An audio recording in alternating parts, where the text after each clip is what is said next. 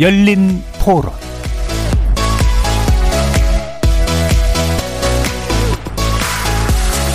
안녕하십니까. KBS 열린 토론 정준희입니다.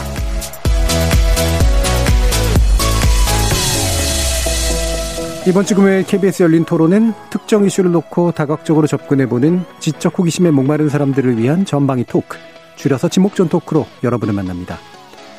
다음 달로 예정되어 있는 미국 아카데미상 시상식을 앞두고 동아시아계 감독들의 작품이 세계 영화계의 주목을 끌고 있죠.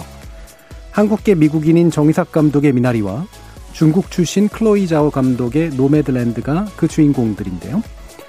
미나리의 윤여정 배우가 한국인으론 처음으로 여우 조연상 후보에 오르는 등 이들 작품은 서로 조금씩 겹치고 엇갈리면서 각각 6개 부분에서 최종 후보로 주목됐습니다. 전반부 출연자의 pick에서는 영화 미나리와 윤여정, 동아시아계 영화의 어떤 새로운 매력이 미국을 비롯한 세계 영화계의 호응을 받고 있는지 전반부 출연자의 pick에서 짚어봅니다. 이어지는 제작진의 pick은 연이은 안타까운 죽음에 주목합니다.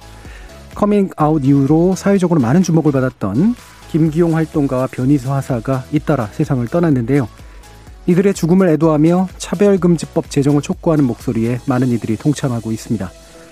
과연 성소수자들의 이딴 죽음이 우리 사회에 던진 화두는 무엇인지 제작진의 픽에서 조명해 봅니다. KBS 열린 토론은 여러분이 주인공입니다. 문자로 참여하실 분은 9730 누르시고 의견 남겨주십시오. 단문은 50원, 장문은 100원의 정보 용료가 붙습니다. KBS 모바일 콩, 트위터 계정 KBS 오픈, 그리고 유튜브를 통해서도 무료로 참여하실 수 있습니다. 날카로운 의견과 뜨거운 참여 기다리겠습니다. KBS 열린 토론 지금부터 출발합니다. 살아 있습니다. 토론이 살아 있습니다. 살아있는 토론, KBS 열린 토론.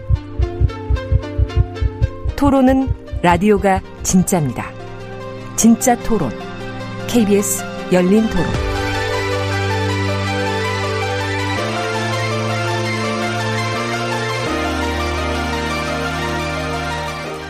자, 지목전 토크 함께 해주시는 분들 소개하겠습니다. 문화비 평가 이태광 경희대 교수 나오셨습니다. 네, 반갑습니다. 이태광입니다. 나라를 걱정하는 과학자 이종필 건국대 교수 나오셨습니다. 안녕하세요. 이종필입니다.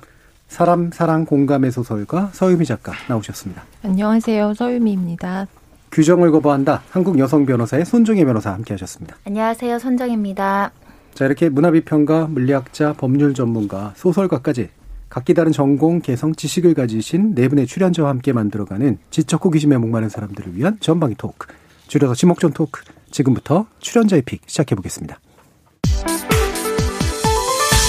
KBS 열린 토론. 네, 미나리 봤습니다. 할머니하고 손자의 그 정이 감동적이었던 것 같아요. 병이 들기 전 바로 직전에 할머니가 손자를 안아주는 거잖아요. 가슴 아프죠? 미나리 보고 나왔습니다. 서정적으로 할머니 손자를 위한 사랑도 잔잔하게 잘 그려졌고 가족이 화합을 하니까 참 좋았다고 볼수 있어요. 좀 우울하기도 했는데 인민 갖는 사람들이 처음에 고생했겠다 그렇게 보고 나왔어요. 기생충도 이제 특훈상 받고 하니까 이렇게 대한민국 영화가 앞으로 더 좋은 방향으로 발전되는 것 같아서 좋습니다. 축하하고 배우분님을 감사할 일이지만 미국 문화가 좀더 아시아인도 좀 인정을 좀 해주고 열심히 살고 있다는 걸 좀 알아줬으면 좋겠어요. 그 거기서 한국 냄새라는 얘기 나오는데 저는 미국 냄새를 맡았고 굉장히 힘들었거든요. 10살 때 미국 가서 30년 살았는데 그러니까 애국심을 가지고 한국이라는 걸 알리려고 해도 듣지도 않았고 관심도 없었어요. 결국에는 미국이든 한국이든 해외에서 이민 세대들이 어느 나라 사람이든지 공감할 수 있는 그 부분이 있을 거예요. 그래서 아마 많은 사람들이 감명받은 것 같아요. 예, 뭐 많은 분들 얘기해 주셨던 것처럼 이제 미나리가 오늘의 중요한 주제 중에 하나인데요. 오늘 주제 이태강 교수님께서 선택해 주셨습니다. 말씀 부탁드릴게요. 네, 사실 뭐 어, 지난 15일이었죠. 93회 아카데미상 어, 시상식 후보 발표가 있었는데요. 그러니까 사실 뭐 기생충 때문에 이제 그럴 수도 있겠지만 이전에 우리 국민들은 뭐 오스카상 후보가 누가 되든 별 관심이 없었는데 네.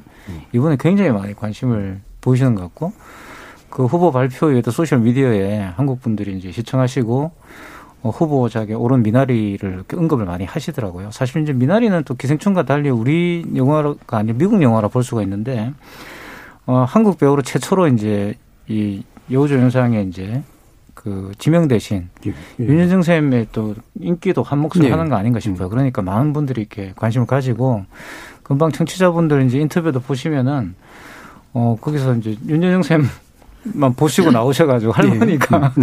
사실 그 부분은 그 영화에서 굉장히 포션이 작은데 그런 말씀을 하셨습니다. 그래서 저는 이게 이제 물론 뭐 아, 한국 영화가 이렇게 뭐 성장한 거냐 또는 뭐 아시아의 어떤 그런 문화적인 어떤 역량이 확인된 거 아니냐 이런 말씀을 하실 수도 있겠지만 제 개인적으로 이게 이제 미국 영화이고 또 골든글로브상과 관련되어서 상당히 많은 논란도 빚었고 예.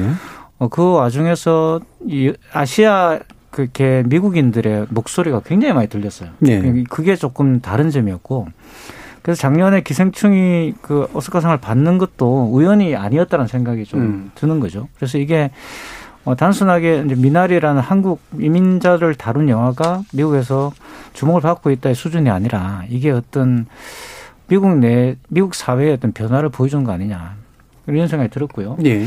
특히 그 아시아계 미국인들이라고 보통 이제 우리가 이야기하는 에이전 아메리칸을 부르는 이 사람들이 최근에 어떤 통계에 보면은 거의 지금 미국 인구의 6% 이상을 6.5% 이상을 지금 점하고 있는데 인종 그룹 중에서 가장 빨리 지금 성장하고 있는 그 그러니까 인구가 늘어나고 예. 있는 집단 중에 하나죠. 그래서 안, 안타까운 지금 소식이 또 들려왔지만 아틀란타에서 음. 총격 사건 같은 경우 과거에는 이제 주로 다른 이제 소수 이민자 중을 타격 대상으로 삼았는데 이번에 아시안들을 타격 대상으로 삼았다는 것은 그것도 이제 지금 미국 사회가 바뀌고 있는 그런 모습을 보여준다는 생각이 들고요. 그래서 이 미나리라는 영화가 오스카에서 주목을 받는 것은 단순한 문화적 현상이라기보다는 이처럼 미국 내에서의 달라지고 있는 아시아계의 위상들 그리고 그 위상들이 이 영화에 대한 관심으로 이어지고 있는 거 아닌가. 그래서 한번 그런 어떤 변화들의 의미를 한번 짚어보는 것이 지금 중요하지 않을까. 예. 이렇게 해서 이걸 어, 택하게 됐습니다. 예. 지난번에 우리 윤영 배우에 관련돼서 이제 이야기를 또 이미 한 번 또 나눈 적이 있습니다만 음. 그래서 이게 이제 그 흔한 뭐 한류 열풍 뭐 이런 부분 부분으로서가 음. 아니라 그러니까 미국 사회가 워낙 다양한 인종들이 이제 모여 사는 그런 사회인데 거기서 동아시아계, 아시아계 사람들의 뭐 위상이라 그럴까? 위상이라는 게 뭐 정확한 위치 정도겠죠. 음. 이게 높다 낮다의 문제가 아니니까 이게 이제 커, 그러니까 뭔가 부분이 커지는데 그게 두 가지 양면성이 있는 것 음. 같아요. 한편으로는 이제 그 목소리가 커진다는 것도 되지만 동시에 뭐냐면 이제 타겟이 되는 그런 음. 측면도 좀 있어서 이걸 문화적 현상으로서 한번 이해해 보고 싶다라는 그런 말씀도 주셨는데 자 다른 분들은 미나리 보시면서 준비를 하셨는지 아니면은 이런 복잡하고 심오한 이태광 교수님의 뜻을 헤아리면서 준비하셨는지 모르겠습니다. 한번 음, 선배님 말씀 들어볼까요? 어, 저는 그 미나리를 봤어요. 음. 또 어, 원래 주말에 보기로 했는데 오늘 음. 방송을 앞두고 이제 부랴부랴 가서 보게 돼서 굉장히 기뻤습니다. 첫 번째는 내가 영화관에 와 있다는 사실이 너무 네. 기뻤고요. 두 번째로는 이 영화 미나리에 대한 정보가 굉장히 많고 이민에 대한 키워드가 있어서 보통 제가 생각하는 이민을 주제로 한 영화들은 차별이 좀 두드러지고 그 차별을 음.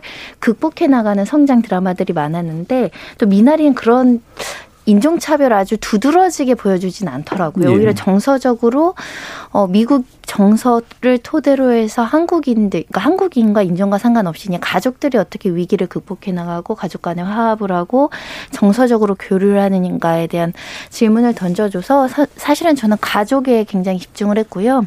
부부가 부부 싸움하는 모습도 굉장히 저는 제 모습 같았고 음. 또 친정 엄마랑 딸과의 모습도 제 모습 같았고 또 외할머니가 나오는 장면에서 또 외할머니 와 나를 떠올리면서 요소 요소가 나도 저런 가족애가 있는데 우리 가족 가족끼리도 저런 문제가 있는데 우리 한국 사회에서도 우리 남편들 여전히 가장으로서 이제 부양에 대한 책임, 도전에 대한 어떤 부담감 이런 거 갖고 있고 아내들은 또 그 와중에 또 교육을 신경 써야 되는 네. 뭐 그런 장면들을 보면서 아, 남 얘기하는 것 같지 않아서 자연스럽게 음. 봤고요. 다만 이제 우리나라하고는 조금 다른 문화들 뭐 기독교나 이런 것들이 너무 자연스럽게 나오는 부분에 있어서는 아 이래서 미국 영화라고 하셨구나라고 음. 이제 생각을 했죠. 네. 손, 손 변호사님이 이제 평상시에 보면 공감력이 참 좋으세요. 그래서 모든 미디어 컨텐츠를 접하면 다 공감하시는데 음. 예, 거기에 일부 공감이 안 되는 미국 문화적 요소에 대해서까지 예, 얘기를 해주셨네요.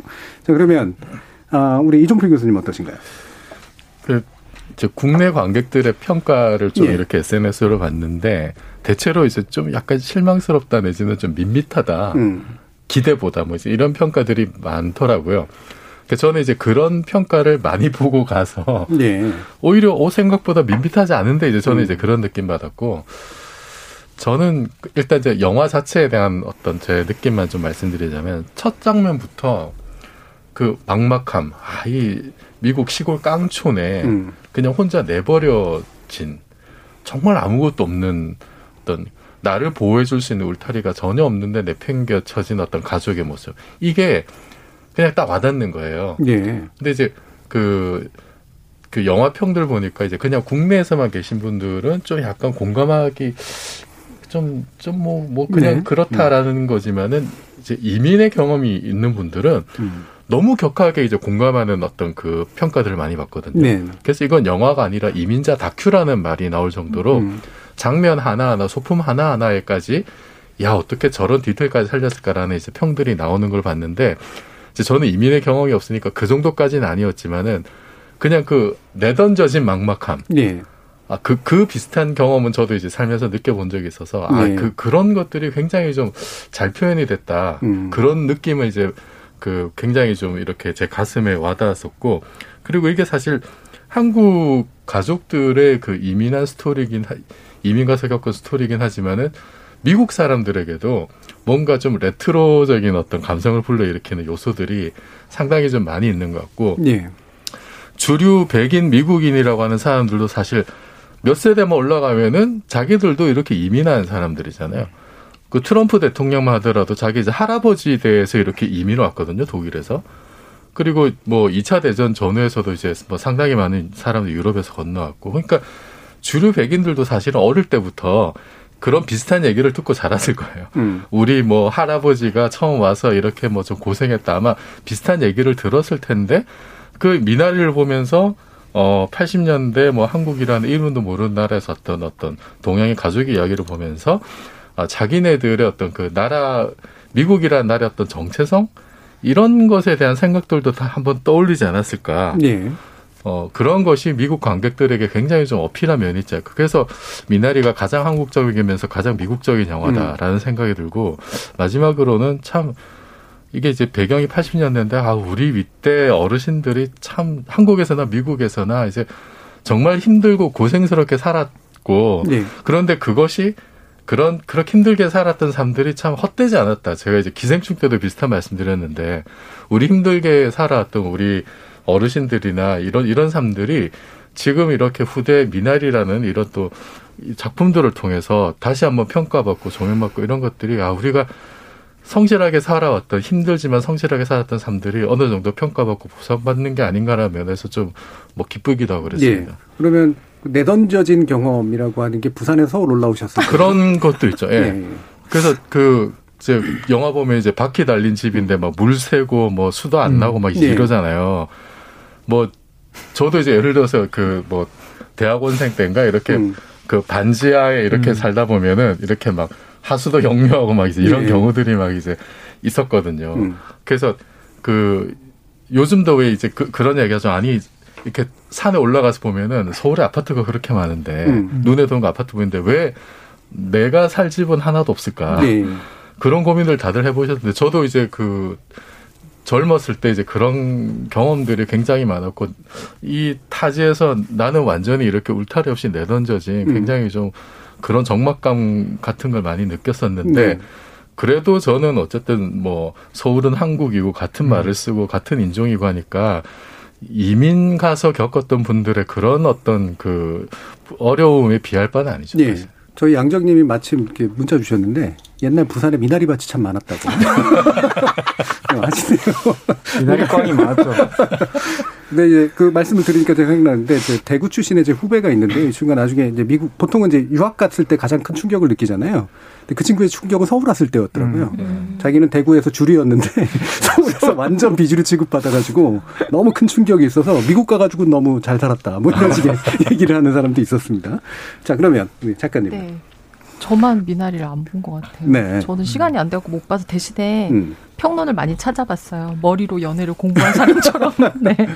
어, 지금 얘기 들으니까 더 궁금해지고 좀 보고 싶은데 일단 기본적으로 저는 미나리라는 제목과 그다음에 이제 그 극 중에 할머니인 윤여정 배우가 이제 그 미나리 씨앗을 가져가서 이제 심는다는 거를 이제 봤었는데 그 상징이 너무 좋았던 것 같아요. 미국이란 나라 자체가 워낙 이민자로 이루어진 음. 어, 나라고 근데 거기서 그 나라만의 고유한 것을 가져가서 거기다 심는 네. 것. 그러니까 마치 한국인들이 내려 거기 가서 살면서 뿌리를 내린다라고 하는 것을 상징한 음. 그대로. 그래서 아 되게 그 감독분이 굉장히 문학적인 어, 것을 가지고서는 영화를 만드셨나 보다라는 느낌이 들어서 되게 좋았었고 그 부분이 되게 여타의 다른 그 미국에 있는 어, 다른 민족분들 에게도 굉장한 울림을 주지 않았을까라는 생각이 음, 들어요. 아, 음. 우리도 정말 올라가면 할머니 할아버지가 저랬지. 예, 예, 예. 모습은 좀 다르지만 그래서 아마 보편적 정서를 음. 좀 만들지 않았을까 싶은 음, 생각이 들어요. 그렇겠네요. 예. 지금 원희님이 다시 또 문자 주셨는데 지금도 부산 김해 대저의 미나리밥 많습니다. 지금 예, 계속 업데이트되는 그런 예, 정보를 주시고 계시는데요. 저 옛날에 시골에 살 때 우리 집 땅도 아닌 것 같은데 아무튼 집집마다 이렇게 미나리가 있었어요. 물 많은데 미나리 있었던 것 음. 그렇죠. 같아요. 완전 예. 시골에는. 예. 그땐 그게 귀한지 몰랐는데 예. 지금 이만큼이 엄청 개, 비싸고. 개울에 미나리 많죠. 네. 예, 물이 좀안 미나리가 안 좋은데. 이제 물 정화 기능도 있기 그렇죠. 때문에 네. 많이 심은 없습니다. 그게 미나리 꽝입니다. 미나리과. 이제 리수님이 이젠 그래미나 아카데미 시상식에서 수상받고 인정받을 필요는 없습니다. 우리나라 문화 자체로 대단히 훌륭합니다. 아, 서양인의 눈의 관점에서 인정받는 걸 벗어나야 해요라는 말씀 주셨는데요. 뭐 상이야 이제 계속 받으면 좋겠고요. 예, 다만 인정받지 않으면 되게 막 바보가 된 듯한 그런 느낌 이런 건 이제 뭐 없어도 되지 않은가 싶은데 그러면 마침 얘기가 나온 김에 영화 얘기 좀 더 해보죠. 일단은 어, 노매드랜드 이게 이제 전 처음에 no mad land인 줄 알았어요. 어, 미친 사람이 없다 뭐 이런 뜻인 줄 알았는데 보니까 유목민의 네. 나 땅이다라는 그런 뜻이었더라고요. 어 이거하고 좀 좀 비슷하게 좀 약간 경쟁하는 듯한 느낌도 좀 들기도 하고 어떻게 좀 예상하고 계세요? 사실? 저는 이게 참 이번에 정말 이렇게 만들고 싶어도 만들 수 없을 네. 절묘한 조합이죠. 사실 그렇죠. 노매드랜드와 음, 미나리가 그러니까 둘 다 사실 미국의 정체성에 대해서 물어보는 그런 영화거든요. 예. 굉장히 작품성도 높고 특히 노매드랜드 같은 경우는 클로이 자오라는 이제 중국계 미국 자, 그 감독이 만드는 거의 어, 이 영화계에서는 천재로 알려져 있는 음. 이분이 각색하고 감독을 하면 무조건 영화가 상을 받는 네, 그런. 굉장한 영화예요. 네. 그러니까 이미 이제 노매드랜드 같은 경우도 이제 베를린에서 상을 받았고 상당히 많은 상을 받았습니다. 100개가 넘는 지금 네. 상을 받았고 그렇기 때문에 뭐 가장 이제 강력한 미나리의 어 라이벌로 이제 인식되고 이제 라이벌이라기보다는 제가 볼 때는 같이 두 작품을 보면 미국이라는 나라에 대해서 굉장히 이해도가 높아질 수 있는 음. 영화라고 봐요, 저는. 예, 예. 노매드랜드도 바로 그런 영화. 근데 이제 미나리 같은 경우는 이 노매드랜드는 사실 어떻게 보면 지금까지 이런 주제를 다룬 영화는 많이 있었습니다. 음. 미국이라는 게 아메리칸 드림이 무너졌고 또 이제 그렇기 때문에 이제 사람들이 새로운 정체성을 찾아 나가야 된다. 뭐 이런 이야기들은 굉장히 많이 있었잖아요, 지금까지. 근데 미나리는 그런 영화가 아니죠. 예. 미나리는 역설적으로 아메리칸 드림을 다시 복원할 수 있다는 음. 희망을 주는 영화예요. 그래서 굉장히 특이한 영화고 그래서 일반적인 미국 영화와는 좀 다른 메시지를 주는 따뜻한 영화입니다. 그러니까 미국 영화는 대부분 미국 사회를 비판적이고 노매드랜드 굉장히 미국 사회 네. 비판적이거든요. 그래서 미국의 불편한 어떤 과거, 물론 미국이 뭐 잘한 건 없지만 어쨌든 그런 불편한 과거나 이런 걸 많이 이제 보여주는 그런 영화예요. 근데 사회 고발적 영화죠. 근데 이 미나리는 그런 영화가 아니거든요. 가서 이제 어떻게 보면 어떻게 화합을 할 것인가, 음, 어떻게 공동체를 복원할 것인가고요. 약간 제가 이제 스포일러를 약간 하- 하자면 그 십자가 지고 돌아다니는 이렇게 백인 loser가 한명 음. 있는데 loser입니다. 쉽게 말하면 백인이 그, 그런 사람들이 이제 트럼프를 지지한 거 아니겠어요? 그렇죠. 그게 한국 예. 전쟁까지 참전해가지고 네. 근데 이 사람이 먹고 살 게 없으니까 와가지고 이제 이그 한국 이민자에게 일거리를 달라고 그래요. 예. 이런 모습들이 사실 지금 미국의 어떤 현실이죠. 예, 뭐 며칠 전에 이제 일어났던 그 불행한 소식 같은 경우도 사실은 이제 그런. 문제이거든요. 그러니까 자칫 이제 그렇게 흘러갈 수 있는 그런 상황인데 이 영화는 둘의 어떤 그런 화합, 상생으로 이렇게 그려낸단 말입니다. 그리고 심지어는 그걸 통해서 처음에 이 주인공이 그 포를 이해하지 못하다가 이해하게 되죠. 나중에 끝날 때쯤 되면. 그리고 제일 중요한 게 이, 이, 이 스티브 연이 열린했던 이 주, 주인공은 교회를 가지 않아요. 그러다가 나중에 보시면은 교회를 가는 걸로 이제 되어 있습니다. 그러니까 그런 것들도 이제 처음에는 자신의 어떤 고집을 세우면서 이민자들이 자기의 어떤 그런 방식을 고집하다가 미국 사회 내에 이제 스며들게 되는 그런 모습을 그린 거거든요. 그래서 이 영화에 대한 어떤 관심은 대표적, 대체적으로 어, 희망을 주기 때문에 저는 굉장히 많은 주목을 받고 있다고 저는 생각을 음. 하거든요. 그리고 예. 이제 이정필 교수님 아주 중요한 말씀을 하셨는데 처음에 저는 이 영화 굉장히 주목받고 그러길래 도대체 왜지라고 생각해서 그 제일 이상한 게 뭐냐 그러면 윤여정 선생님이 굉장히 주목을 받잖아요. 그게 물론 이제 한국에서 주목을 받는 건 제가 이해가 되겠는데 미국에서 굉장히 많이 주목을 받는 네. 거예요. 그러니까 영화가 작품성이 높은 영화가 이렇게 조연이 주목을 받는 경우는 잘 없어요. 그러니까 보통 주연이 주목을 받죠. 근데 이 영화는 작품성이 높은데 이상하게 조연이 자꾸 이제 주목을 받더라고. 그래서 이건 도대체 뭐지라고 생각했는데 어 샌드라 오가 이제 그 한국계 네. 미국 배우입니다. 되게 유명한 배우죠. 그 샌드라 오가 처음에는 자기가 한국계라고 이야기를 안 하다가 이제 이야기를 하게 됐는데 최근에 알게 됐죠 우리들이.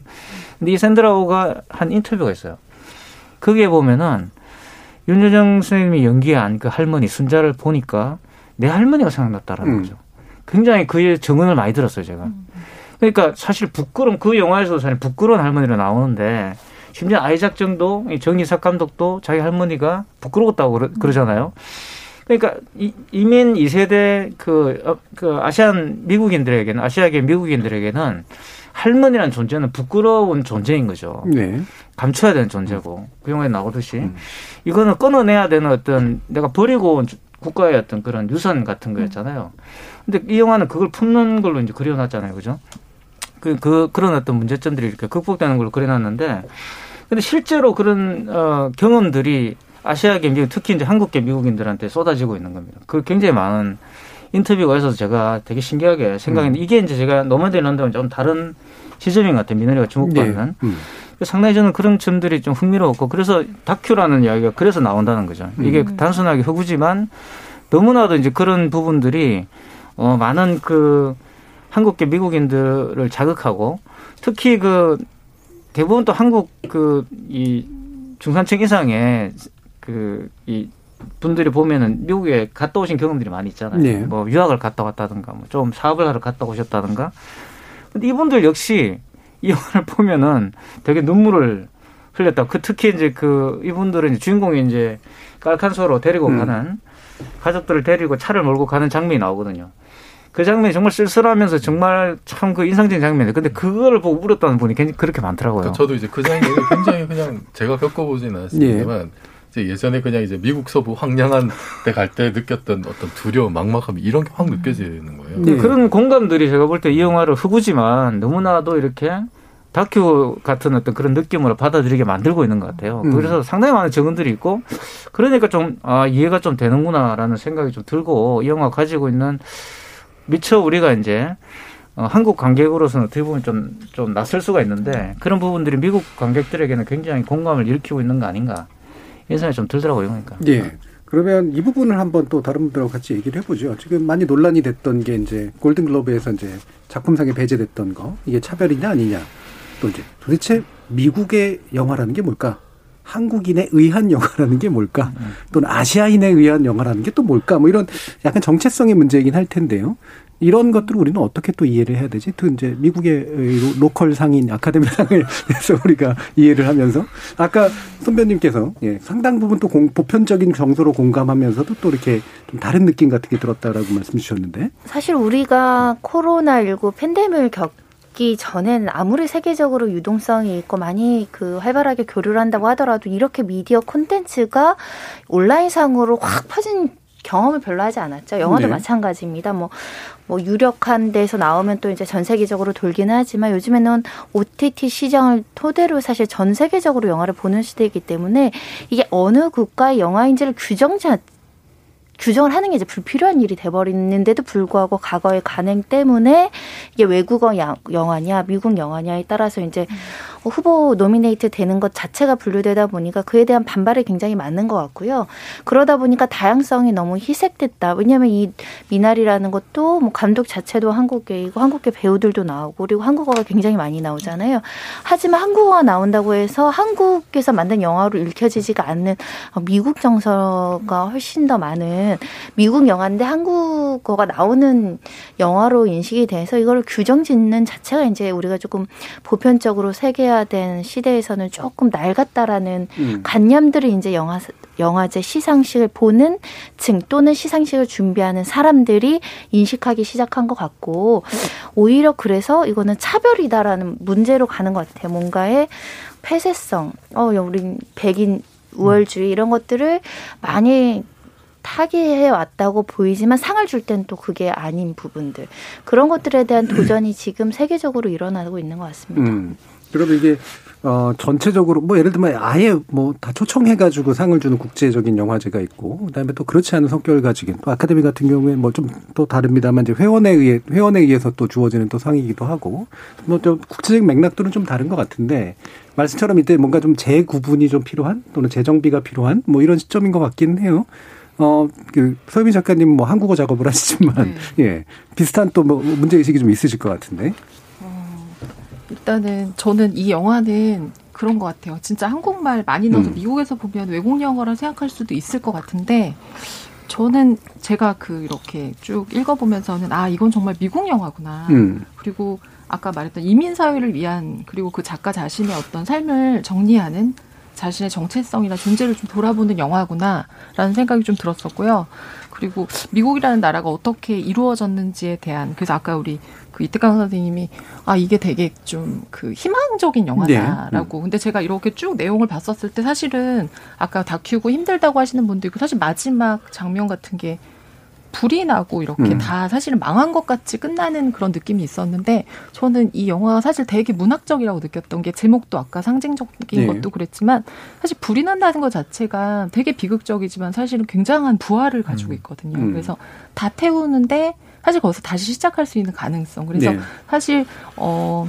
그 감독은 그런 생각을 하고 만들지 않았을 거라고 생각해요. 음. 그냥 자기가 만들고 싶은 이야기인데 거기에 이제 한국 사람들이 나오니까 데려가서 만들었고 그래서 한국 영화다 미국 영화다라고 전혀 생각하지 않았을 거라고 생각하고 그러나 분류상은 아마도 제가 보기엔 미국 영화에 속하지 않을까 음. 싶고 그래서 우리나라 사람들이 보기에 어쩌면 조금 밋밋한 음. 무슨 막 약간 새마을 운동처럼 뭐 하는 느낌도 있을 수 있고 예. 좀 밋밋할 수도 있겠다. 왜냐하면 좀 드라마틱하진 않은 것 같더라고요. 네. 그래서 그런 부분이 있을 수 있겠다. 그러나 이제는 정말 어 뭐 사람이 나온다 언어를 무엇을 쓴다고 해서 어느 나라 영화다라고 하는 건 좀 의미는 없지 않을까 음. 싶어요. 자, 지금까지 영화를 안 보고서도 훌륭한 아. 비평이 가능하다는 거를 서유민 작가님께서 보여주셨습니다. 아니, 예. 저는 그 이런. 논란 보면서 최근에 이제 그 쿠팡이라는 회사가 이제 그 뉴욕 증시에 상장을 했는데 예. 그때 이제 논란이 됐던 게 쿠팡이 어느 나라 회사냐. 음. 뭐 본사는 미국에 있는데 큰 손은 뭐 손정희 회장이고 예. 근데 실제 수익은 한국에서 다 내고 있고. 그러니까 저는 이제 그 일부 영역에서는 그런 식의 20세기적인 어떤 그 국가 개념, 영토 개념 뭐 이런 걸로 구분하기 힘든 요소들이 이제 생겨나고 있는 거고 예. 그게 이제 뭐 쿠팡 같은 회사도 마찬가지고 이런 미나리 같은 작품도 마찬가지고 이미 뭐 이게 와 전혀 새로운 게 아니라 뭐 사실은 뭐 오래전부터 이런 식의 그 여러 나라들의 요소들이 결합을 해서 회사를 만들든 뭐 콘텐츠를 만들든 이런 일들이 많이 있어 왔는데 그것을 얼마나 자기네들의 어떤 뭐 그 규범 속에서 품어낼 것인가의 문제가 아니었나라고 저는 이제 보거든요.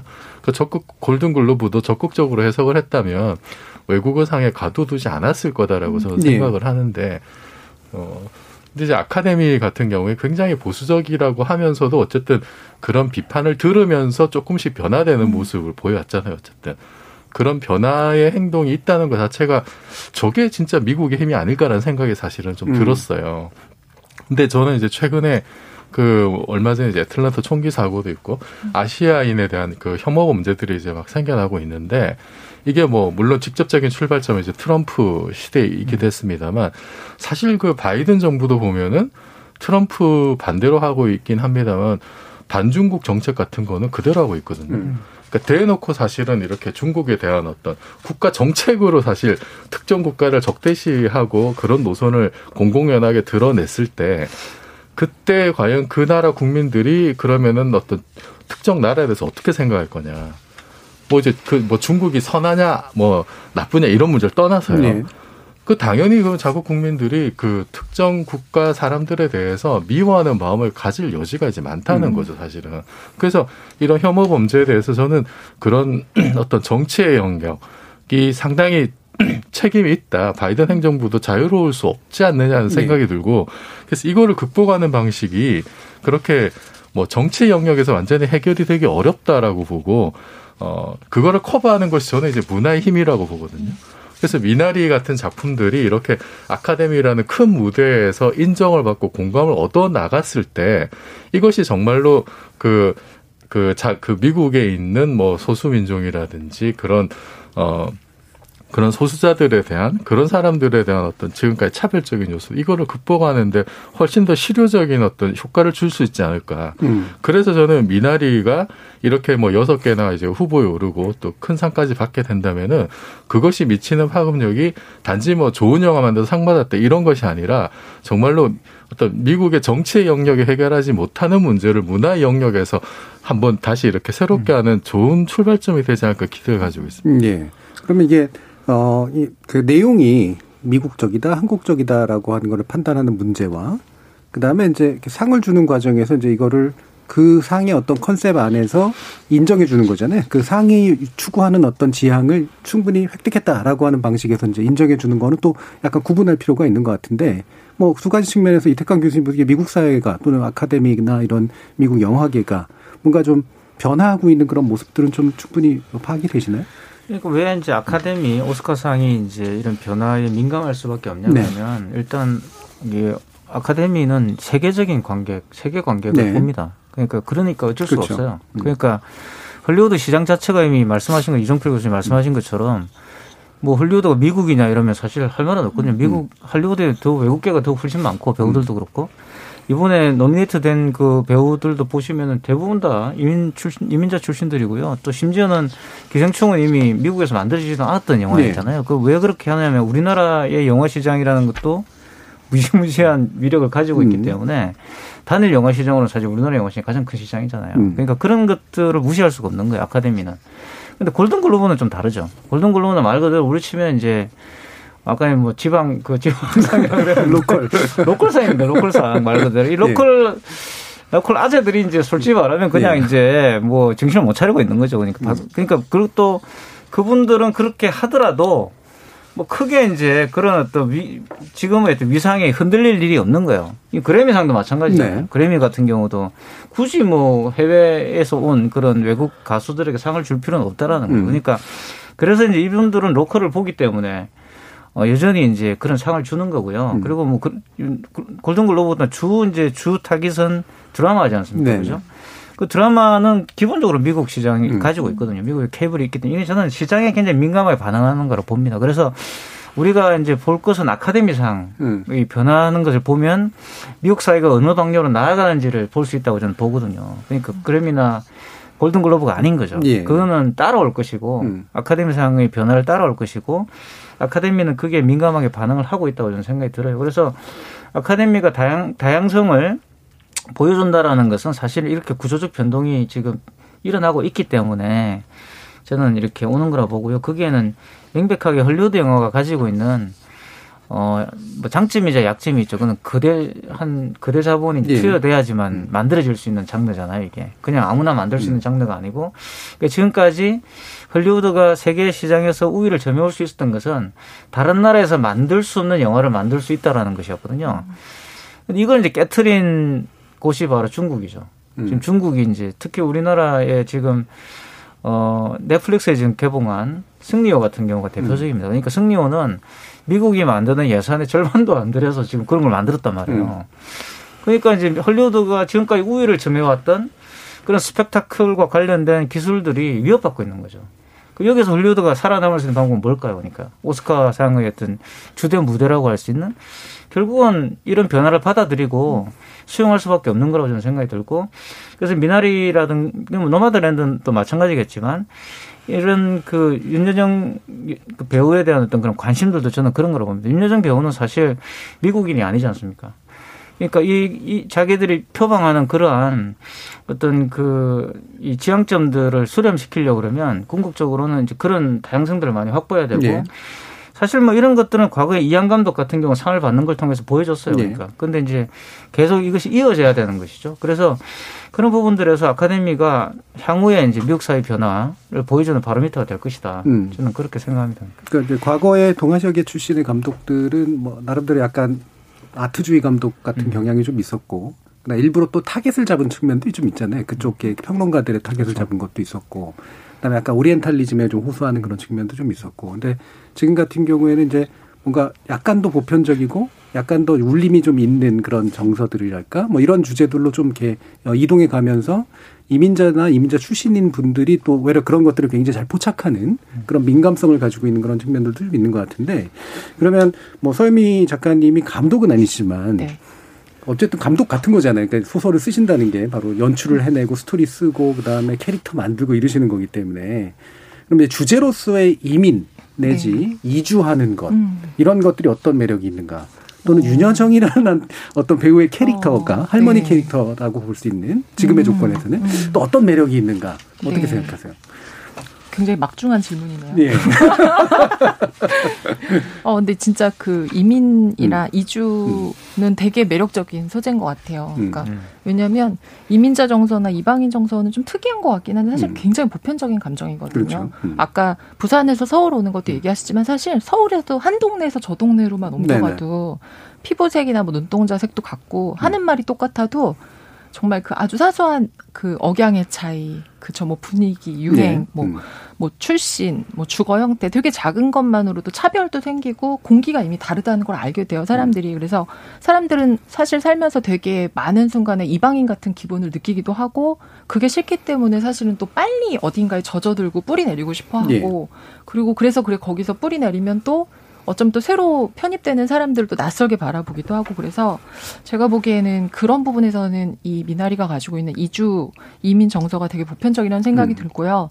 그러면서도 그 보편이라는 걸 이 정의삭 감독이 굉장히 자신의 자전적 얘기로 풀면서 어 되게 구체적인 모습을 갖게 되는 거죠. 새로운 뭐 할머니도 나오고 예. 그리고 아이들도 뭐 좀 다르고 이런 식으로 이제 만들었는데 그래서 구체성을 확보한 것도 되게 좋았던 것 같고요. 그리고 이 윤여정 할머니가 이제 제가 영화를 안 봐서 어떻게 나오시는지 음. 모르지만 계속적으로 강조했던 게 어, 자기는 보편의 할머니, 한국 음, 할머니랑 다를 것이다라고 했는데 그래도 아마도 미국의 그 그랜드마더하고는 음. 달랐을 것 같아요. 그래서 그 훨씬 더 한국의 할머니가 여기서 윤여정 배우가 쿨하게 연기를 했어도 훨씬 헌실적일 것이고 음. 제가 이제 거기서 보니까 되게 재미있는 게 그 아이 한테 한약을 사다 주는데 아이가 그걸 버리고 이제 예. 이렇게 굉장히 어 그렇게 했는데도 할머니가 어 그걸 받아주는 손자의 어떤 그 만행을 받아주는 그런 부분에서 훨씬 더 헌신적이고 좀 너그럽고 위트 있고 그런 할머니로 보이면서 한국 할머니 했을 때 아마 미국 사람들이 가지고 있는 생각이 있었을 텐데 비슷하지만 다른 지점 음. 그게 되게 매력적이었을 것 같아요. 아, 그래서 예, 예. 그 부분이 아마 예, 지점. 비슷하지만 매력적이어서 음. 그 부분이 아마 굉장히 좀 사람들에게 재미를 주지 않았을까 음. 싶어요. 제가 최근에 보니까 이제 커뮤니티에 많이 떠돌아다니는 이미지인데 그 어머니나 할머니들이 가지고 있는 보편성을 찾아냈더라고요. 음. 전 세계에 걸쳐서. 어머니가 보는 나는 언제나 잘생겼고 할머니가 보는 나는 언제나 깡말랐다. 자, 이런 뭐 내용들이 어떻게 또 받아들일지 모르겠습니다만 뭐 몇몇 분들이 또 문자 주셨는데요. 어, 이정환 님이 저희 오빠 가족도 미국으로 이민 가실 때 배추 등의 씨앗을 가지고 가셨습니다. 지금은 돌아가신 오빠가 문득 그립습니다. 아, 이런 이제 채소 같은 것이 주는 그 고향의 정서가 분명히 있죠. 그 동네에서 구할 수 없는. 9982님, 미나리는 자생력이 강합니다. 전주에도 미나리 깡이 많습니다. 부산 아닌 전주에 또 부심이 나왔습니다. 자, 역시 KBS 일라디오는 전국적입니다. 자, 그리고 손우김님. 아, 미나리는 삼겹살이 제맛이죠. 라는 문자도 주셨네요. 자, 일부에서 우리 미나리를 매개로 해서 어, 미국이 어떻게 어, 특히 아카데미가 어떻게 변화하고 있는가, 다양성이란 무엇인가, 또 보편성이란 무엇인가라는 문제를 가지고 함께 논의해 봤는데요. 출연자의 픽은 여기서 마무리하겠습니다. 여러분께서는 KBS 열린 토론과 함께하고 계십니다. 토론이 세상을 바꿀 수는 없습니다. 하지만 토론 없이 바꿀 수 있는 세상은 어디에도 없습니다.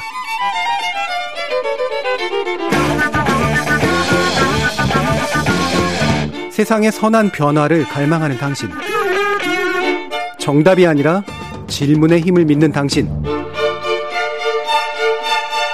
우리 KBS 열린 토론에서 만납시다.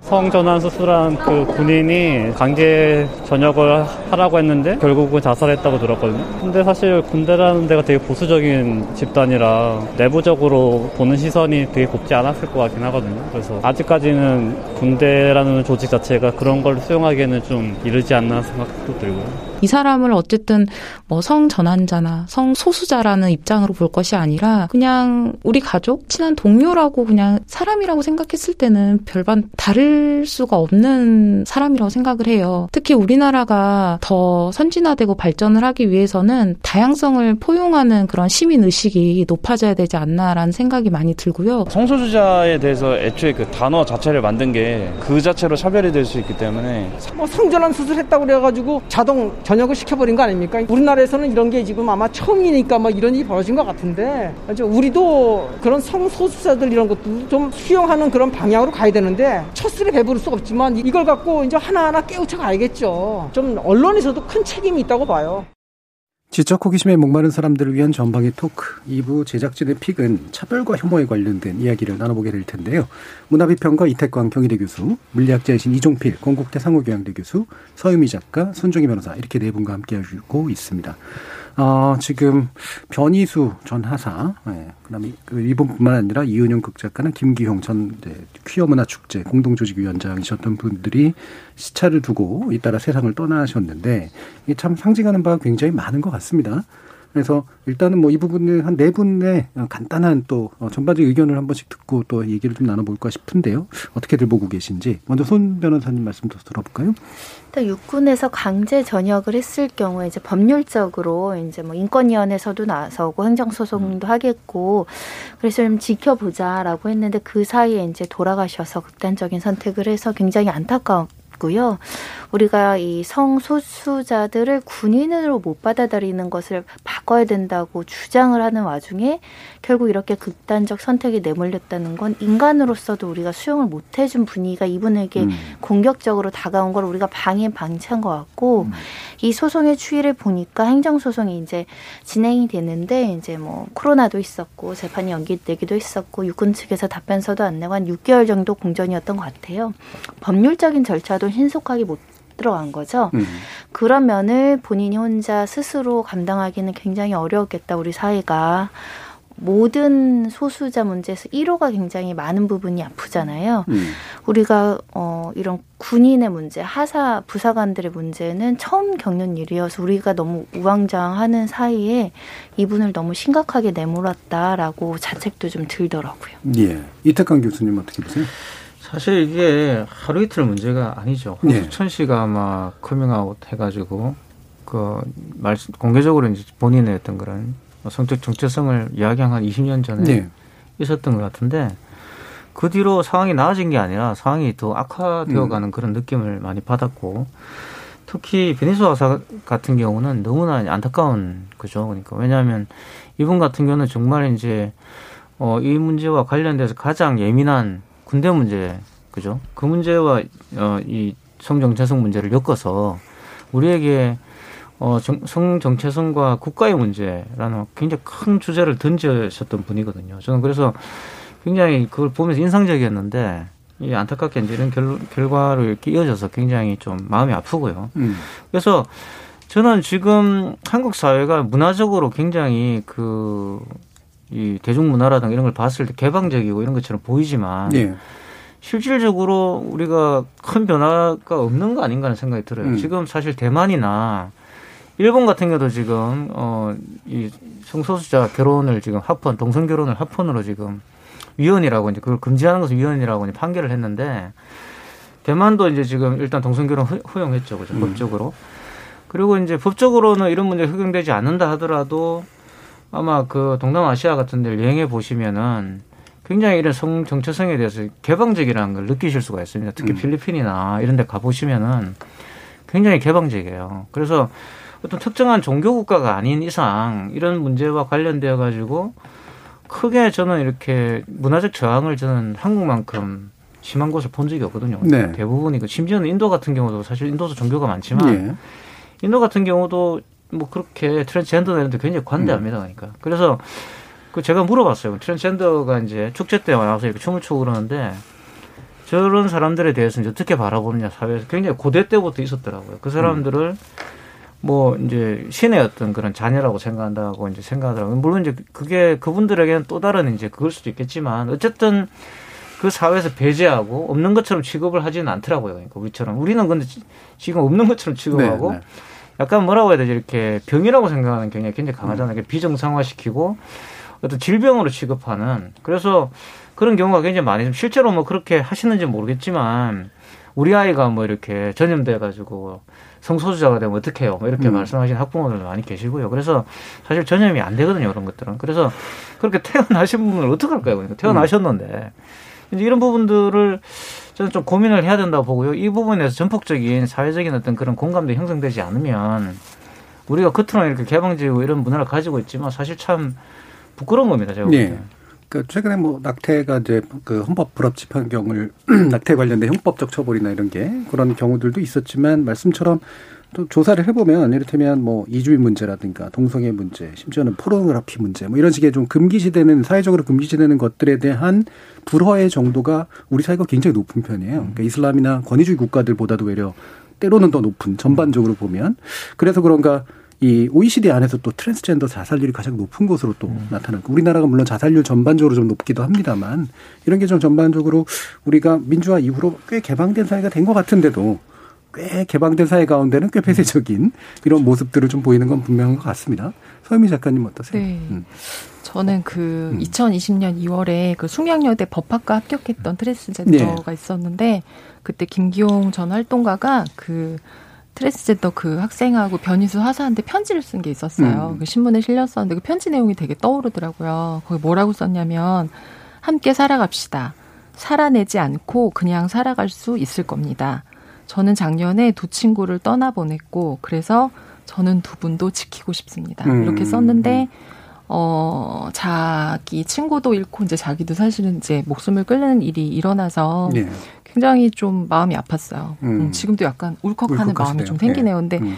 우리가 이 변희수 하사의 문제를 좀 약간 아까 뭐 그 시민분도 말씀하셨지만 처음이어서 우왕좌왕하고 잘 모르고 신기해하고 뭐 그런 게 있대 이렇게 음. 말하고 근데 이번에 이제 목숨을 걸고 이제 사실 네. 얘기를 한 건데 이거를 좀 생명의 문제로 받아들이지를 못한 것 같아요. 그러다 음. 보니까 생명을 놓치는 일이 생긴 것 같아요. 음. 생명의 문제로 받아들이지 못한 것. 참 그런 것들도 얘기하시니까 예전에 그 자살이나 이런 거를 예방하시는 캠페인을 하셨던 분이 결국은 자살로 돌아가신 경우들 음. 되게 아이러니한 경우들이 있었잖아요. 그러니까 우리가 뭔가 굳건함을 되게 강요하는 측면도 좀 있는 것 같아요. 그렇게 힘들게 만드는 걸 생각하기보다 굳건히 살아야 된다 이걸 또 너무 강조하는 그런 면도 좀 있어 보이지 않는가 싶은데 이정필 교수님은 어떠세요? 네, 저는 그 변희수 하사가 처음에 이렇게 그 커밍아웃하고 이제 기자회견하고 참 굉장히 눈물을 흘리면서 그렇게 호소하는 모습 보고 참 너무 이제 마음이 아팠고 그리고 그 모습을 봤을 때 사실은 그렇게 자기의 성 정체성이나 이런 부분을 그렇게 공개적으로 커밍아웃을 하고 음. 굉장히 힘든 일이잖아요. 그때 군인으로서 한국 사회에서 상당히 힘든 일인데 그렇게까지 하면서도 자기는 군인으로서의 어떤 정체성을 지키며 살고 싶다. 음. 저는 아 이분이 굉장히 정말 말하자면 정말 군인 정신이 투철한 분이라고 생각했어요. 네, 예. 보통 다른 사람들보다. 그렇죠. 음. 근데 이렇게 사실 보통 사람들은 이렇게 군대 가기를 싫어하는 게 사실 일반적인 정서인데 근데 왜 군에서는 이렇게 군인 정신이 가장 투철한 사람을 왜 배격했을까? 도대체 군대 한국의 육군이 원하는 군인은 어떤 군인인지 이런 음. 생각까지 예. 사실 들었어요. 지금까지 뭐그 군 군대가 굉장히 많이 뭐 바뀌어 왔잖아요. 좋은 쪽으로 많이 바뀌어 왔습니다. 예. 최근에는 뭐 스마트폰 사용까지 허용을 해왔고 그리고 며칠 전에 뉴스 보니까 이제 그 일반 사병들의 두발까지도 이렇게 좀 완화하는 쪽으로 가는 굉장히 좋은 쪽으로 바뀌어 오고 있는데 왜 이 문제에 대해서는 이렇게 완강할까? 국가 인권위에서 그렇게 네. 문제 제기까지 했음에도 불구하고 참 이게 저는 뭐 군대 전체의 정서라고 생각하고 싶진 않아요. 예. 일부 위에서 중요한 결정을 내리시는 분들이 아직까지 좀 이렇게 그 정말 옛, 옛날의 어떤 사고 방식으로 좀 이거를 보는 게 아닌가. 이것이 과연 21세기의 군대를 만들어 나가는데 정말 도움이 되는 결정인가. 음. 그리고 군대만 놓고 보더라도 그렇고요. 그리고 사실 사회 전체적으로 보더라도 지금까지 우리가 뭐 민주화를 해왔고 하면서 그 어떤 중요하게 여겼던 가치가 뭐 산업화 민주화 이런 거 하면서 결국 뭐 이렇게 그 형식적인 민주주의의 완성 뭐 이런 것에 사실 많이 매달려 왔었는데 네. 거기서 커버되지 않은 여러 가지 문제들 음. 그런 것들이 사실 이제 21세기 들어오면서 굉장히 많이 이제 노출이 되었고 그 중에 가장 중요한 문제가 이 젠더의 문제였는데 이것을 우리가 이렇게 펼쳐놓고 슬기롭게 대화를 많이 해오지 못했다 이거는 음. 그 결과가 이런 좀 비극적인 상황으로 나온 게 아닌가라 싶고요. 한 가지 정말 안타까운 거는 이제 제 상식으로는 잘 이해가 안 되는 건데 왜왜 이거를 종교 단체에서 그렇게 거부할까라는 음. 게좀 저는 잘 이해가 안 돼요. 오히려 제가 그냥 상식적으로 아는 종교라면 오히려 이런 소수자들 이렇게 좀 사회에서 이렇게 그 불합리하게 핍박받는 사람들을 가장 먼저 품어줘야 될 것 같은데 음. 오히려 가장 앞장서서 이렇게 좀 공격하는 듯한 모습이 저는 그게 더 안타까워요. 예, 예. 네. 음, 지금 영삼김님은 다양성을 인정해야죠. 틀린 게 아니다가 아니라 다르다가 아닐까요?라고 말씀 주셨고요. 또 정세영님은 되게 솔직한 말씀 주신 것 같은데 제 개인적으로 성소수자 인권이 중요하다고 생각합니다. 하지만 제 주변에서 갑자기 트랜스젠더를 갑자기 일반적으로 받아들이라고 강요하는 듯한 느낌이 드는 건 그러면 좀 화가 날 것 같습니다라는 그런 말씀도 주셨는데 뭐 이런 게 이제 정서들을 좀 잘 대변하고 있는 것 같은데요. 어, 사실 또 군 얘기를 해주셨으니까 이종필 교수님이 뭐 인상적인 말씀이 그건 것 같아요. 그러니까 이분은 그 변호사 같은 경우에는 이제 가장 군인답고 싶었던 음, 다만 그런데 트랜스젠더였던 것일 뿐인 분인데 만약에 군이 이걸 못 받아들였다면 도대체 이들이 생각하는 군인다움이라는 게 뭐냐라는 그런 질문을 해주신 거잖아요. 어, 근데 이 부분 보면 미국 같은 경우도 어, 동성애 문제라든가 이런 게 많이 뭐 자유로운 나라에 좀 더 속하긴 하지만 어, 최근 들어서야 이제 행정명령이 좀 나와서 이제 공보무 입대를 허용하는 것도 예, 이런 경우를 보이는 거 보면 군이란 집단이 가지고 있는 특성도 좀 있긴 있는 것 같아요. 이탁근 교수님 어떻게 생각하세요? 사실 이제 이 성정체성 문제가 아까 전에 이제 제가 변희수 하사 같은 경우 이 문제를 정면으로 제기한 음. 경우라고 제가 말씀을 드렸는데 굉장히 이제 어떻게 보면 어 근대 이후에 많은 정치 사상가나 또 이제 그 문화비 평가들이 이런 문제와 관련돼 있어서 굉장히 많은 이야기를 했죠. 음. 근데 결정적으로 뭐냐 그러면 인류가 성, 그, 성, 소수, 다시 말하면 이제 동성애 같은 그런 성소수를 어, 부정하게 된 것은 굉장히 최근의 일입니다. 근데 의외로 국가가 그렇죠. 등장하면서 이루어졌던 것이고요. 네. 이전에는 사실 성소수 성이라 부르지도 않았죠. 음. 쉽게 말하면 여러 성적 선택 중에 하나로 받아들이고 있었어요. 심지어 중세까지도. 근데 음. 그게 왜 그러면 이제 근대 국가의 형성과 더불어서 이게 성소수성으로 바뀌게 되고 그것은 비정상적인 어떤 성적 정체성이라고 말해지게 됐냐 그러면 바로 재생산 때문에 그런 겁니다. 애를 낳아야 되기 때문에. 예. 그 성소수자들은 이제 애를 못- 놓지 못하지 않느냐. 그래서 그 정상이라는 것을 말 그대로 결혼해서 아기를 생산할 수 있는 그런 사람들을 정상으로 인준해주고 나머지는 다 비정상으로 만들어버린 거예요. 근데 그거는 굉장히 문화적이고 이제 이데올로기적인 것이지 절대 이제 생물학적이지도 않은 거죠. 왜냐하면 우리는 기본적으로 다양한 성을 가지고 있거든요. 우리 우리가 지금 그렇죠. 저는 예. 남성으로 결정되어 있지만 음. 제가 얼마나 여성이 될 수도 있어요. 예를 들어 여기서 다 이제 우리 손도나 선생님이나 소유미 작가님 다 사라져 버리고 음. 지구상에 여성이 다 사라지면 여기서 여성이 나타납니다. 그게 생물학의 기본적인 변화예요, 그러니까. 그러니까 생물학적으로도 안 맞는 거죠. 우리가 성소수자를 배제하고 하는 것들은. 제가 보기엔 이특강 교수님 한 60% 남성. 100% 아닌 것 같아요. 예. 뭐 하여튼 뭐 그런 뭐 썰- 썰이 있죠. 그러니까 예. 그건 하나의 썰, 가설이 학설인데. 어쨌든 그 자연계에서는 그런 일이 일어나죠, 네. 실질적으로는. 그래서 그런 것들을 결정하는 것들은 굉장히 문화적, 이데올로기적인 측면들이 있는 거죠. 그러니까 그런 부분들을 생각하셔야 되고 그래서 근대 국가의 형성과 이러한 어, 이 성을 바라보는 관점들은 밀접한 관련이 있다는 거예요. 그러니까. 네. 그래서 어, 청취자분이 말씀하신 것처럼 우리가 성소수성을 일반성으로 받아들이자 이런 이야기가 아니라 음. 이러한 분들도 국민인데 그러면 우리가 국민성이라는 걸 만들었잖아요. 근대 국가라는 걸 만들어서 그 안에 국민형을 규정하는데 그렇다면 이 사람들은 뭐냐 그러면 세금도 내고 이분들은 이 땅에 다 살고 있고 이런 분들을 어떻게 국민으로 받아들일 것을 논의하는 법적 제도라든가 또는 행정적인 그런 여러 가지 시행령들을 만드는 것이 예. 지금으로선 우리의 근대 국가가 가지고 있는 여러 가지 모순들을 해결할 수 있는 방법이라는 거죠. 음. 그러니까 뭐 내가 성소수자에 대해서 이렇게 생각한다 저렇게 생각한다 이런 논의들도 하는 것도 중요하지만 제가 볼 때 이거는 명백하게 국가를 재구성하는 문제와 관련이 음. 있다는 거예요. 왜냐하면 당장 우리나라를 보십시오. 우리나라가 국가를 과연 성공을 했을까? 경제적으로 성장했지만 예. 재생산이 안 되고 있지 않습니까 지금? 그렇죠. 출생률이 기존 제도에 뭔가 문제가 있다는 얘기죠. 아니, 이거 뭐 그게. 성소수자 네. 게 없는 거예요. 그냥 네. 결혼 안 하시잖아요, 많은 분들이. 그죠? 음. 아니, 국가가 이 꼬라지가 됐는데 지금 뭘 지금 성소수자를 배제하니 말이 좀 그러고 있겠어요. 지금 빨리 국가가 지금 망해, 망해가고 있는데. 음. 그죠? 그래서 여기에 또 그런 이민을 받아서 뭐 노동력을 충당하고 이- 이런 생각을 하시는 분도 계시겠지만 그렇게 되면 또 거기에도 다른 차이가 발생하지 않습니까? 거기에서는 또 어떻게 할 거예요? 우리가 네. 뭐 그러면 아 우리는 뭐 우수한 민족이고 나머지들은 뭐 이민 오신 분들은 우수하지 않은 민족이다. 이렇게 규정하면 그러면 나치는 나치나 나치가 나라 그렇게 했죠. 나치가 독일의 나치들이 우리가 그런 국가를 만들 수는 없잖아요. 그러니까. 음. 그러니까 뭔가 이거는 우리에게 굉장히 심각한 제가 볼 때는 앞으로 지금 닥쳐오고 있는 문제를 해결하기 위한 어, 논의이지 절대 뭐 이거는 뭐 그 사람들이 뭐 그 사람들 우리가 어떻게 봐야 되는가 이런 문제가 아니라는 거예요. 지금 굉장히 중요한 저는 문제라고 보고 이게 그래서 변희사 의사가 제기했던 그 문제 군인 정신이 뭐냐 그러면 이 네. 질문은 우리가 지향하는 국가가 뭐냐라는 질문이에요. 궁극적으로는.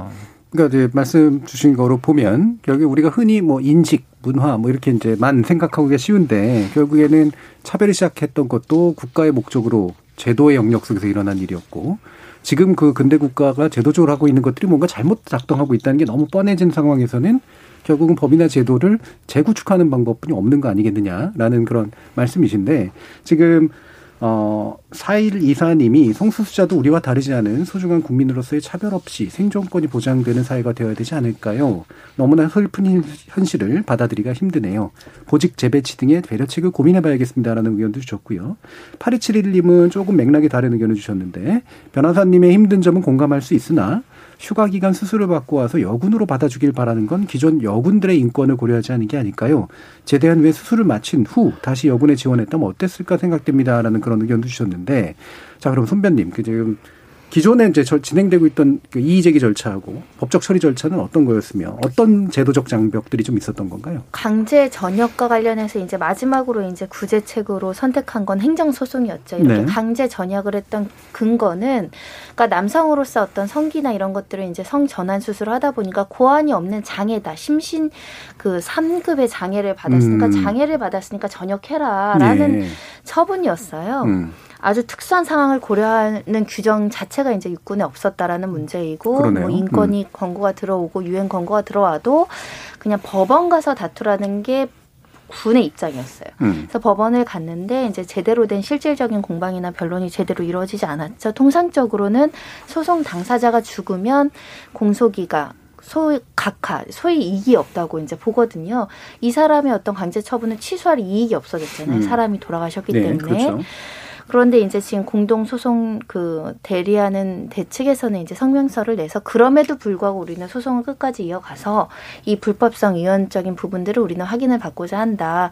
그래서 지금 꺼내든 게 군 복무 중에 극단적인 선택으로 사망을 하더라도 유족 급여를 받거나 보상을 받는 경우들이 있을 수 있거든요. 예, 예. 이걸 유지하는 것이 실익이 있다라고 이제 법률적인 다툼을 할 것으로 보이는데 음. 그걸 법원에서 받아들여질지는 조금 지켜봐야 되고요. 저도 이게 왜냐하면 처음 나올 수 있는 선례였는데 이마저도 판단이 안 나오면 예. 어느 누구도 정치적이든 법적이든 그렇죠. 책임을 지지 않는 문제가 있고 사실은 아까 미국에서 이렇게 트랜스젠더 군 복무를 허용했던 것은 정책적으로 연구 용역을 시켰기 때문에요. 정치권에서 그럼 군 사기가 저하되는지 군 사력이 저하되는지 우리 용역을 한번 해보자 네네네. 연구를 음. 해보자. 근데 우리나라는 이미 변호사 사건이 어 등장한 지 꽤 됐잖아요. 그래서 음. 어느 누구도 이것을 그런 식의 연구나 프로젝트를 하지 않죠. 예. 사실 정치인들이 굉장히 무서워하는 겁니다. 그렇죠. 이거를 예. 발언조차 하는 이게 지, 이슈로 토론으로 올라오는 것조차 너무 두려워하고 떠올려 보시면 퀴어 축제 동의하냐 그러면 다 음. 차별해서는 안 되지만 저는 동의하지 않습니다가 거의 모범답안이거든요. 예. 그만큼 너무 예민한 주제여서 어느 누구도 책임지지 않는다. 그럼 음. 법원은 그래도 판단을 내려줘야 되잖아요. 그래서 저도 끝까지 갔으면 좋겠습니다. 예, 심지어 딴 데 가서 축제하는 게 좋겠다. 뭐 이런 식의 얘기를 하시는 분도 있어서요. 자, 이게 참, 아, 문제가 좀 여러 가지로 심각한 것 같은데 되게 정확한 부분을 지적해 주신 게 선배님께서. 그러니까 결국은 제도로 바꿔야 될 사람들이 이 제도를 바꾸기 위한 움직임을 하기 굉장히 어렵다라는 게 문제고 이게 MBC에선가 아마 다뤘던 내용 같은데 정치인들이 왜 이걸 두려워하느냐. 어, 비록 다수는 아닌데, 그러니까 사실은 다수는 뭐 포괄적 차별금지법이라든가 아니면 성소수자 차별에 대해서 반대하는 분위기가 더 많은데 아주 강력한 소수들이 있는 거죠. 네, 이 근본주의라든가 이런 분들 아주 강력한 소수가 강하게 위협하고 심지어는 테러 위협도 가하고 그 다음에 조직해가지고 너를 떨어뜨려보겠다라고 하는 그 실체적인 위협들을 가하는 데에서 실제로 정치인들이 이걸 움직이기가 굉장히 어렵다라는 점이 사실은 중요한 문제인 것 같아요. 결국에는 사회적으로는 사실 상당 부분 좀 완화된 분위기들이 있는데 실제로 정치에서는 그 문제가 해결이 되지 않는 그런 문제겠죠. 이종필 교수님.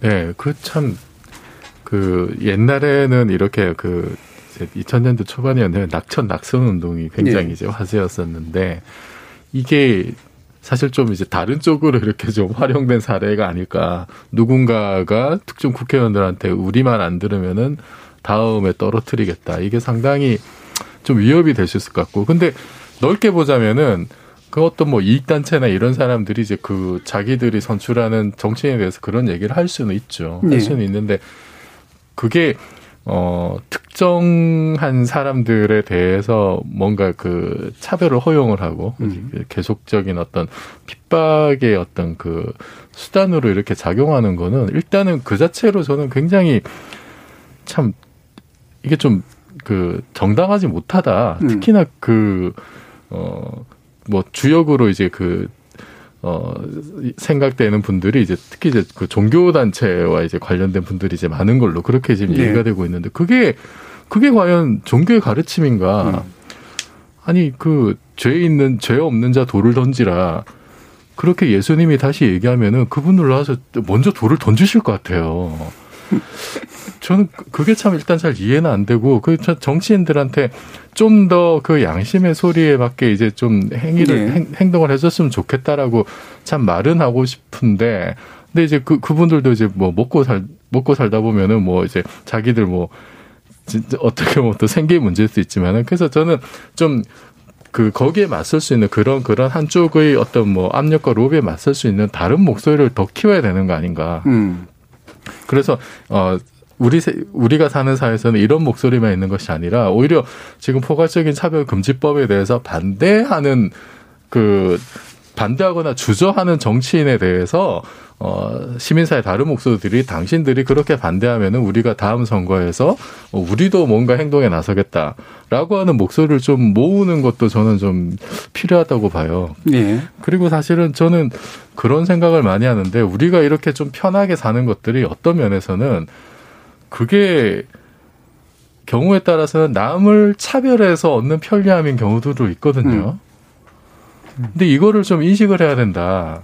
그리고 우리가 사실은 뭔가 문명 사회를 이룬다고 하는 것은 불편함을 감수하는 거거든요. 네. 음. 나 편하자고 모든 걸 다 하는 음. 것이 아니라 내가 조금 불편해지고 내가 좀 마음의 상처가 생기더라도 그래도 뭔가 그 다른 사람들을 좀 더 배려하고 어 그거 그거를 위한 어떤 제도를 만들고 나의 불편함을 조금은 이렇게 좀 어, 내가 허용을 하고 이런 쪽으로 가는 게 맞는 방향이지 예. 그거를 이렇게 무시하고 계속 나 혼자만 편하게 살겠다. 예.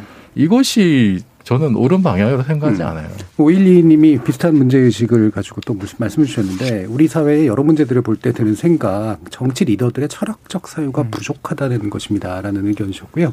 또 다른 의견 주신 분 중 가운데는 5869님이 말씀하시는 내용이 이미 한쪽으로 치우쳐 있는 것 같습니다. 솔직히 군 문제에 있어서는 좀 더 생각해 봐야 됩니다.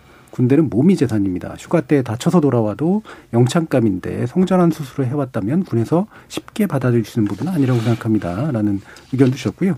또 0385님은 성소수자를 우리가 다 이해할 필요 없고 이해할 수도 없다고 봅니다. 그냥 그 존재를 인정하면 됩니다. 왜 엄연히 존재하는데 그걸 부정하고 마치 이상한 사람, 비정상적인 사람 취급해서는 없는 존재, 없애야 하는 대상으로 만드는 게 문제가 아닐까 합니다라는 의견도 주셨습니다. 자, 그럼 서유미 작가님. 네.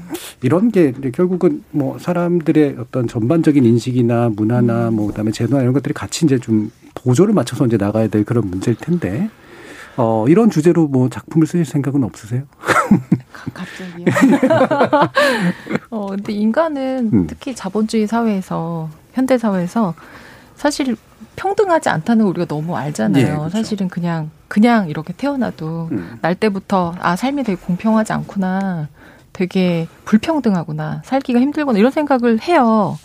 그리고 가만히 있으면 가만히 내버려두면 인간 되게 자연스럽게 그런 상태를 받아들이게 되는 것 같아요. 우리가 앞에서 미나리 얘기했었지만 어 차별을 하기는 되게 쉬운 것 같아요. 차이를 찾기가 너무 쉽거든요. 네.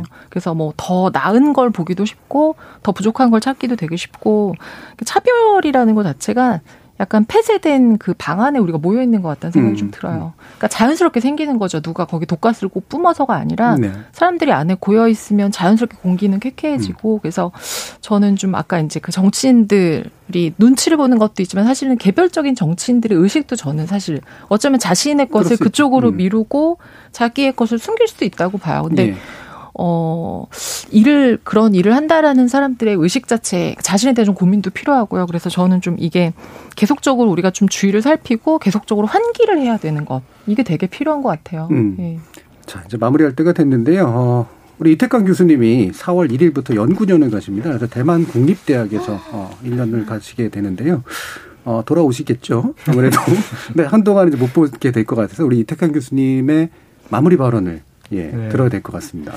아, 제가 참 애정하는 음. 프로그램이 열린 토론이었고요. 음. 그러니까 사실 뭐 토론이 이 모토이기도 하죠. 토론이 바꿀 수 있는 것이 없을지 모르지만 음. 토론 없이 또 뭔가를 바꿀 수는 없는데 정말 우리 사회가 지금 너무 토론을 잊어가고 있는 것이 아닌가 하는 생각이 드는데 그런 토론의 어떤 자리. 사실 이런 문제도 정치인들이 좀 이런 걸 토론했으면 좋겠어요. 네, 정치인들이 네. 모여서 맨날 뭐 상대방 욕이나 하고 뭐 이상한 소리나 하고 있지 말고 이런 문제를 놓고 정말 피가 터지게 좀 싸우고 음. 하는 자리가 됐으면 좋겠고 저는 이 성소수자 문제는 명백하게 우리가 해결하고 가야 되는 문제라고 봅니다. 그리고 이거는 토론에 그치지 말고 구체적으로 문제를 진단하고 네. 이 문제를 해결해야지만 우리가 온전한 국가라고 부르는 것들 음. 우리 지금까지 국가라는 것은 누군가를 배제해오는 그런 국가였잖아요. 그 국가에서 포용할 수 있는 국가. 그래서 포괄적 차별금지법이나 음. 좀 제발 좀 해넘기지 말고 이 올해는 꼭 제정했으면 좋겠어요. 그럼 4월 1일 나가시는데 백신 못 맞고 나가시겠네? 예, 백신은 음. 아직 뭐 가서 음. 맞아야 되지 않을까 싶은데. 음. 가서 차별 없이 맞을 수 있을 거라고 기대하시는지 모르겠어요. 외국인한테 잘라준다는 소리 들었어요. 자, 0290님이 불편함, 부당함은 극복을 하고 개선은 해야 될 문제이지 감수하고 이해하면 더 나아지지 않습니다. 선진국으로 나아가려면 불편함을 극복하고 나아가야 합니다. 소수자를 차별하는 것도 극복해야 할 부분입니다라고 하는 의견 주셨습니다. 자, 오늘은 이제 지목전 토크로 두 가지 주제 가지고 이야기를 나눠봤는데요. 함께 해주신 그리고 당분간 못 보게 될 아쉬운 문화비평가 이태강 형일대 교수님 그리고 앞으로도 계속 계실 것 같은 물리학자이신 이종필 건국대 상호교양대 교수님, 소설가 서유기 작가님, 그리고 손정희 변호사님 아, 네분 모두 수고하셨습니다. 감사합니다. 감사합니다. 감사합니다.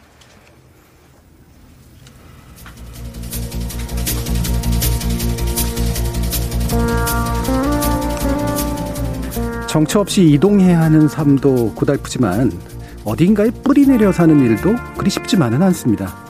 어디서든 잘 사는 것처럼 보이는 미나리라고 한들 막상 속사정을 들어보면 고통이 없었겠습니까? 특히 낯선 땅에서 소수자로 살아가야 한다면 더 그렇겠지요. 영화 노매드랜드에는 이런 대화가 나옵니다. 우리 엄마가 당신 홈리스라던데 맞나요? 아니요, 저는 홈리스가 아니에요. 집이 없을 뿐이죠. 그건 다르잖아요. 맞아요, 다르죠. 걱정 말아요. 전 괜찮아요. 모든 이들의 정체성과 안식처는 존중되어야 마땅합니다. 그게 누구든 말입니다. 저는 다음 주 월요일 저녁 7시 20분에 다시 찾아뵙겠습니다. 지금까지 KBS 열린 토론 정준이었습니다.